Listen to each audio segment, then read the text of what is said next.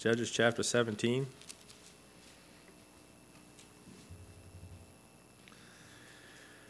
And this is uh, so we're uh, so judge so uh, uh, Samson judged 20 years in Israel. Chapter 17 it says there was a man of Mount Ephraim whose name was Micah. Um, and he said unto his mother, this is there's a, just a it's just kind of an odd story here, but he said unto his mother, the eleven hundred shekels of silver that were taken from thee about which thou cursest, and speakest of also in mine ears, behold, the silver is with me. I took it. now, 1100 shekels of silver, it's not like, you know, it's not like the guy stole five bucks from his mom's purse. Uh, this was a very wealthy woman, evidently, because you're talking in today's money uh, well over $100,000. So, in a worldly sense, you can you can see if she was a worldly person, which it seems that she kind of was from some of the things that I mentioned here. You can see why, why in a worldly sense, why she was cursing, right? Um, she had lost a lot of money, and evidently she had kept track of it, and she didn't know where it went. And uh, and Micah um, did fess up about it, which is good but I mean, it didn't change the fact that he took the money for whatever reason. And uh, it's, just a, it's just an interesting, kind of just strange account here. But I think there's some lessons to be learned uh, here in this, in this scenario, so let's, uh, let's have a word of prayer. Lord, help us in this few minutes so we look at this account.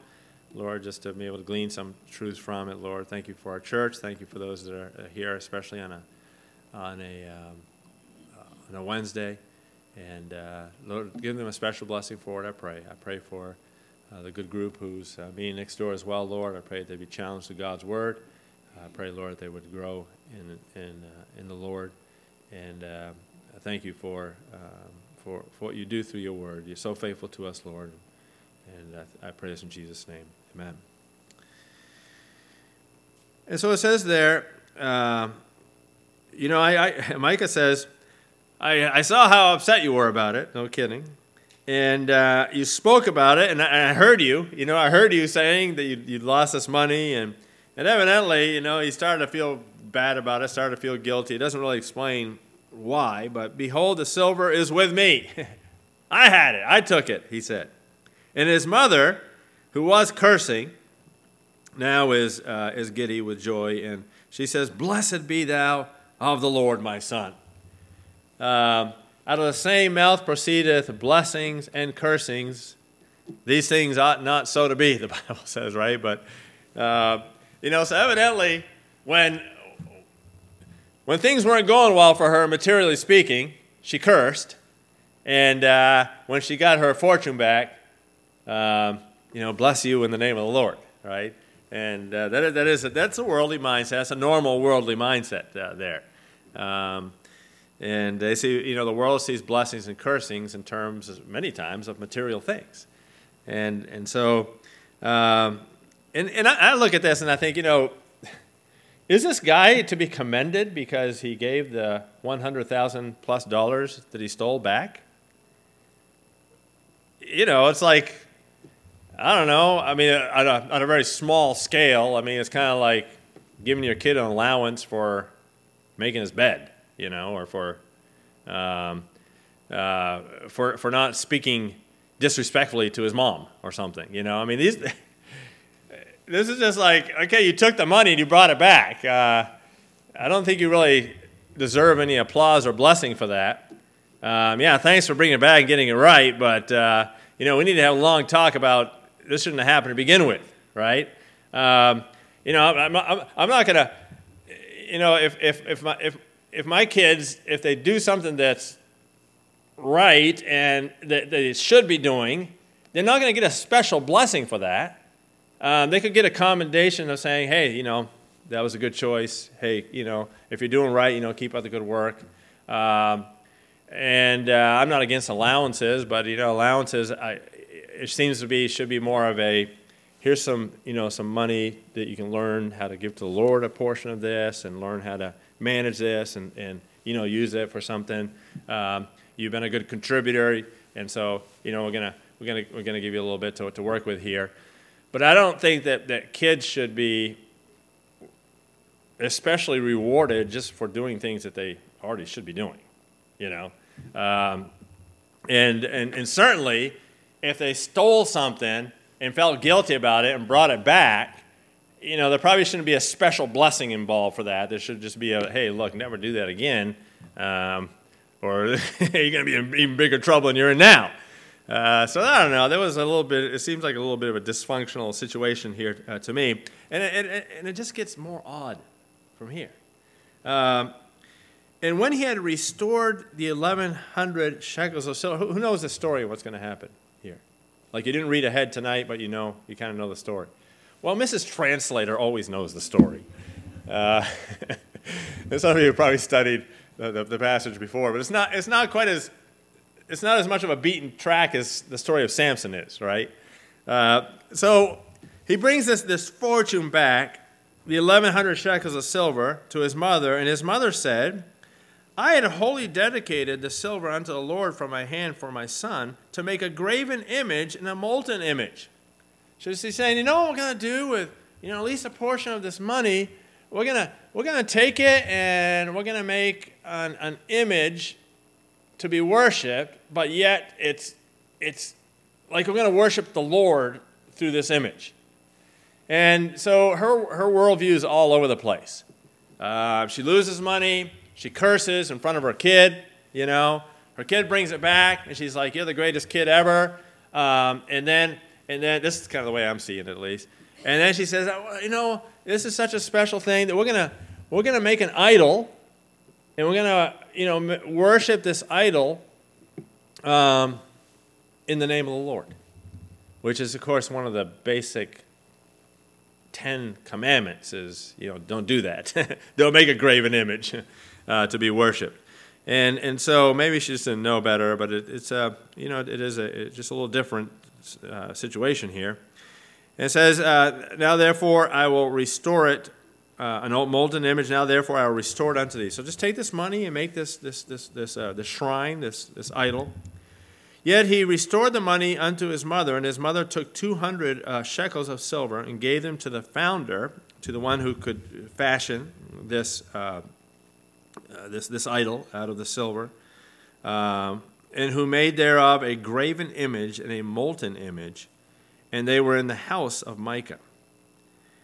And the, the, the man Micah had an house of gods, little g's, and made an ephod and, and teraphim. And so basically, this, this mother led this son uh, to be an idolater, led him to be an idolater. And, you know, before we get too bent out of shape about this mother, there are thousands and thousands and thousands, if not millions, of people in America today that lead their children to be idolaters. Not, nec- not in this sense of building a shrine to a, you know, to an idol. But yet, you know, how many parents invest a lot of money over time in emphasizing things that, that the world lift up, lift up as being important and idolize to a large degree and lead their children to idolize those same things um, even as they you know even as they claim to be to be followers of god. It really is an odd phenomenon many times. Um, you know, in America, there's a lot of choices of things to be into. What is an idol? Well, the spirit of idolatry is anything that anything that a person would would look to before they look to the Lord. Anything that in their heart that comes before the Lord in their heart. Right? Anything that they would look to as, as a priority before the Lord their God. That, that's idolatry. That's idolatry.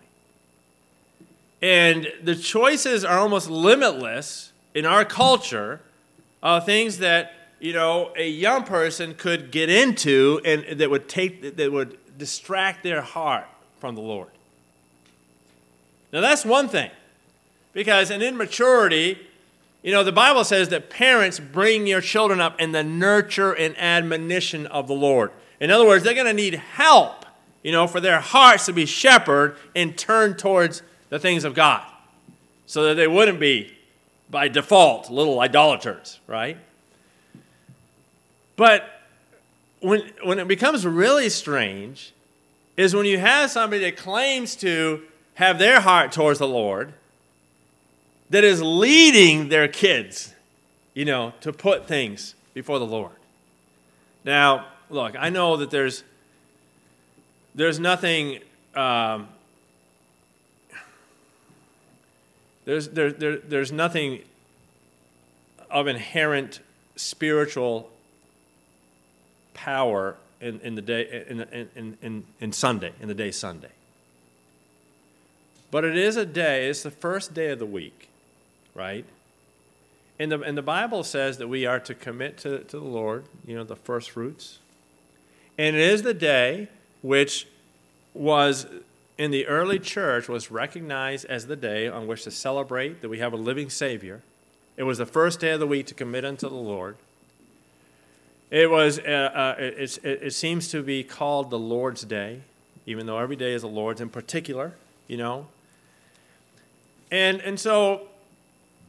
It is a grievous thing. Uh, as as a pastor, as one who would anybody in the church who would say, you know, if we're going to be leading kids to have their heart towards the Lord, let's teach them that the Lord's Day is something special to, to be to be dedicated to Him. If we don't want them to go in, into idolatry, to say, you know, look, we're not going to we're not going to let anything of lesser importance come between us and that which we would dedicate to the Lord. You know, this is this is just like this is one day, the first day of the week here, that that that we can just especially focus on going and meeting with other Christians and uh, and learning from God's word and a place to give, a place to serve. Um, you know, it's, it, Jesus, he said, This is my church, and, and I'm behind this. This is, my, uh, this is my brainchild. This is my heart. But how many times do we see, and I'm just giving one illustration here, how many times do we see, you know, parents allowing other things to come in that are just, they have no value in comparison. They're, a lot of times they have to do with what the world idolizes, right? But they allow these things to come to come first and to be prioritized uh, because their kid is going to, you know, become some superstar in some uh, world recognized program, or they're going to be, you know, they're going to be, um, they're going to make it big in this, that, the other. That ultimately, it's just a house of gods, you know. It's just, it's just, it's just a bunch of uh, a bunch of material things and a bunch of men's applause a bunch of, of, of man's priorities, worldly priorities, that in the whole big scheme of things, they're not going to add up to, to, to really much of anything, spiritually speaking. And, you know, sometimes, I mean, it'll be like this. It'll kind of be the mixture of things. Well, we're going to go. We're to, yeah, I mean, those things are coming before church and everything, and, and, and, and maybe between some things that we call the Lord. But we're to go there. We're to be a testimony. You know, we're to do this in the name of the Lord.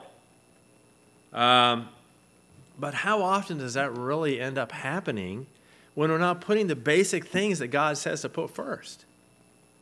First. it just, over time, it never seems to hold water. It never seems to. And you say, well, you know, that's, I don't know, that seems to be some far stretched application from this. I don't think it is. I mean, if you look at what's going on here, it's, it's, it's idolatry. It's the, it's the spirit of idolatry mixing it with concepts of we're followers of God. And it's a parent leading a child, I don't know how old Micah was, but a son, leading a son into this. This was, this, this was the parent's idea. And, you know, so many times parents, you know, vicariously, they live their lives, uh, you know, through the lives of their children. And, and, and instead of passing on a heartbeat for God, they pass on a heartbeat for everything that the world cherishes and says is, is, is, is totally important. And, and it really it isn't unless, it's, it, unless it can be said that this truly is, this truly fits with, uh, with this, the, the, the vision that God has given our family. You know, as for me and my house, we will, we will serve the Lord. Um, I listened to a message this week that it was challenging, and I was, I was going to pass it on to the young couples, you know, uh, my, uh, my four married sons, and then others I could think of, but um, and even you know to, to young adults that may very well be having families in the future, is for the family to, um, and I wish I'd done more of this. So we, we talked about things were important to us, but to, to come up with a specific um, vision statement for the family. I mean, there's an example one of a very, very general one. As for as for me and my house, we will serve the Lord. But maybe taking that a little bit further, you know, develop that a little more, and have and have the, the, the children grow up understanding what the purpose, the primary purpose of our family is, what our mission statement is. And by God's grace, we're going to work as a team, as a family, never to get away from this, this mission statement. And I think if we really had biblical mission statement as individuals and, and, and, and as families, it would take care of a lot of issues. Because you come upon another option, right? That the, the, the, the devil loves to dangle out there and say, this would be great, and this is worth it, and this is it, you know, um, you'll still be a Christian, you know, don't be so legalistic and all that kind of stuff.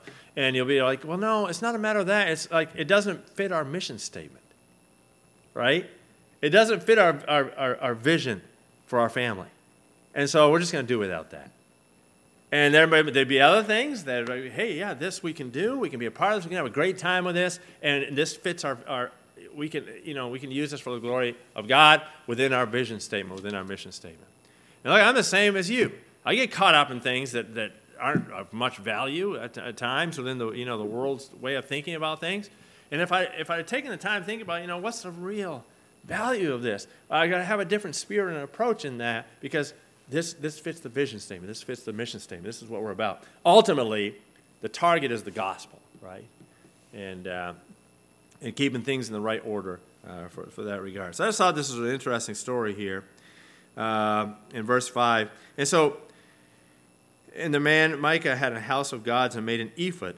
And so he made priestly like garments for himself. So he had the, you know, the exterior of religion going on and stuff, and, and, and teraphim, and consecrated one of his sons who became his priest. Now, what do you have here?